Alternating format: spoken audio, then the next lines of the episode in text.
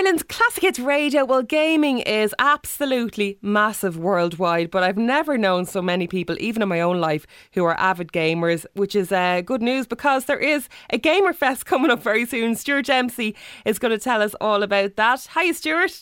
Hey, Trina, how are you? So, what is this big event?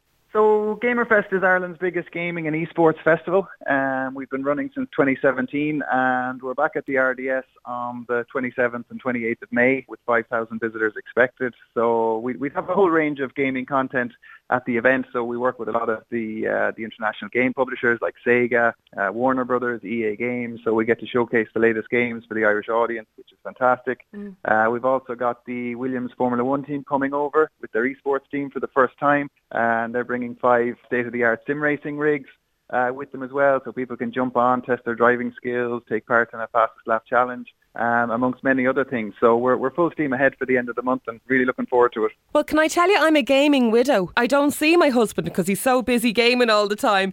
But uh, it's, it's a thing that loads of women are into as well, aren't they? Yeah, it's absolutely massive. And, and we're seeing more and more girls um, at Gamerfest, which is fantastic. There's more and more girls uh, involved in gaming and creating content.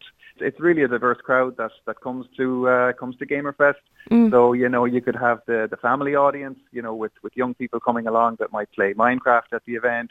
Then you'd have third level students who like to play FIFA together, right up to those really, really passionate gamers like your husband uh, that absolutely love to engage with, with friends online to play online. So there's something for everyone. But you know, the the whole gaming audience in Ireland now it's it's absolutely massive. It's it's a complete behemoth, and you know, just just to your point, I think it's coming more and more on the radar of, of many people just how big gaming is. There's people. I think in the past you would have thought of gamers as you know being in an attic somewhere, no friends. All so not like that at all. I mean, this is where so many people actually make friends and meet. Yeah, without a doubt, that was the traditional uh, stereotype. Um, I think what happened really was a lot of people saw during the pandemic, for example, that gaming offered young people a great way to stay in touch, to engage with each other when mm. they didn't have the opportunity to meet which was so, so important. So I think even some skeptical parents saw such value in that. And, you know, people are gaming online more and more. It's, it's become a pillar of pop culture now. It's just like music. It's just like going to the cinema.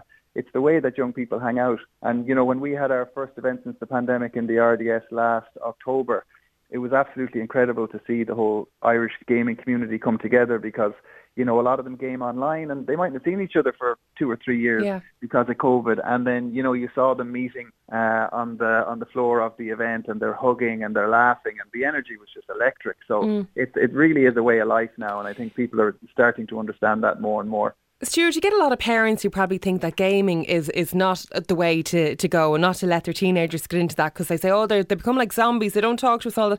Actually, gaming can teach us so many skills, like uh, solving solving problems, and like it actually can bring a lot of skills, can't it? Yeah, there's a lot of benefits there, whether it's teamwork or, as you say, problem solving, socializing, engaging. Um, you know, meeting people online, but obviously in a safe way. You know, I have a, a friend of mine now, and she's moving to Canada, and uh, she's already started to engage with the uh, a video gaming group um, in the city in Canada that she's moving to, and she's already made friends there. So when she lands now, she's going to have a network of friends straight off the bat because she doesn't know anyone else there. So mm. that's absolutely fantastic. And then, you know, obviously on the flip side, you know, it, it's got to be part of a balanced lifestyle. So I have three young kids myself, so we, we try and manage the amount of time, uh, mm. screen time that they have, whether it's gaming. And, you know, it, it's something to be aware of, but the benefits are, are absolutely uh, huge, and um, it's, it's just something as a parent that you do need to keep an eye on. You need to be aware of it. You need to be aware of what your children are playing and who they're talking to online. But on the whole, there's there's massive benefits there. Yeah, and there are content creators that will be attending the event at the RDS. Yeah, so we always invite along Ireland's uh, leading content creators. So we, we like Gamerfest to be a platform whereby you know they can come, they can meet their audiences, and they can meet their fans. So that's something that's always worked really, really well for us. So we have the Gara Show coming along, who would be Ireland's biggest uh, FIFA content creator. Uh, he works with Norwich Football Club in the UK now, so he's doing great things. We have Mr. Gibbon coming along. You know, he's got about a million followers on TikTok. He's absolutely flying. Uh, Shauna Davitt, Ryan Marr. So these will all be making appearances on the uh, Gamerfest live stage, so people will have a chance to hear them talking, meet them afterwards, and uh, yeah, it's, it's a great way for the Irish audience to, to meet these people who mm. they watch online, but they wouldn't otherwise have the opportunity to chat with them. Do you know what I can't get over, Stuart, is the amount of money that can be made now if you get into that side of things. I mean, this wasn't a job years ago.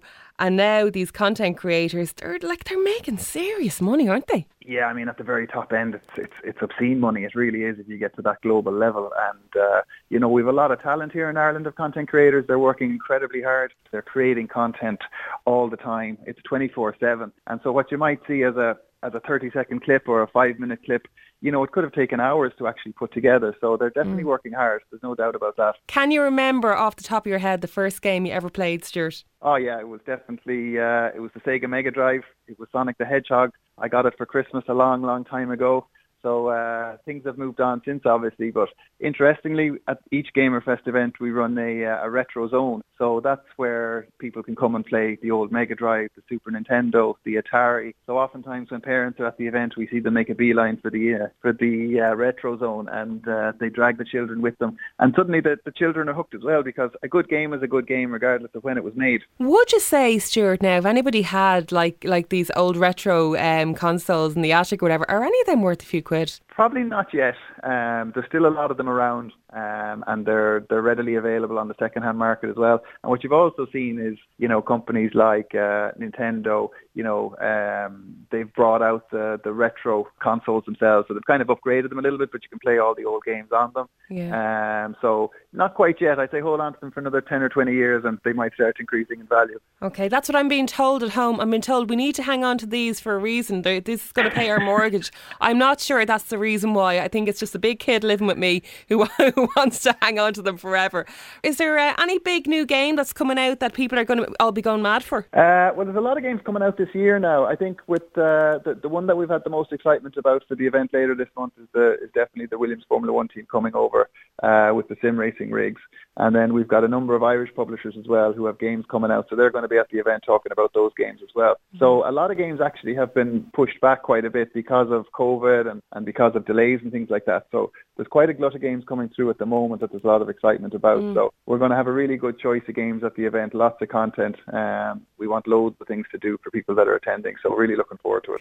I'm just amazed at the technology because anytime I'm looking at the games, I'm going, how? They look so realistic, don't they? Yeah, I mean, the technology now really is becoming jaw dropping. I think the, the games are becoming more and more immersive, and that's before you even get into the whole virtual reality side of things. So, mm. one of the companies we have at the event at the end of the month is Zero Latency. They're a Dublin based company, and what they offer is fully immersive roaming VR gaming. So what that means is you put on a headset, there's no wires, and not only are you looking around inside the game, but you can physically walk around mm-hmm. inside the game.